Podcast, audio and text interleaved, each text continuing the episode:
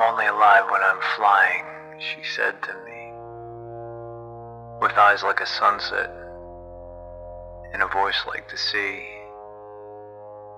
And I could barely contain the flood of feelings dammed up inside. I'm only alive when I'm flying.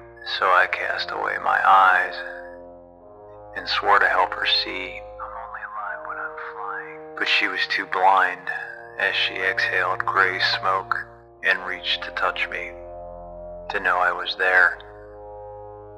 But how could I be? I'm only alive when I'm flying. Caught in the sadness, the bleakness, the madness of a life left unlived.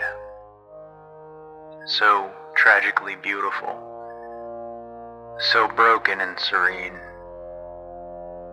She could never be free.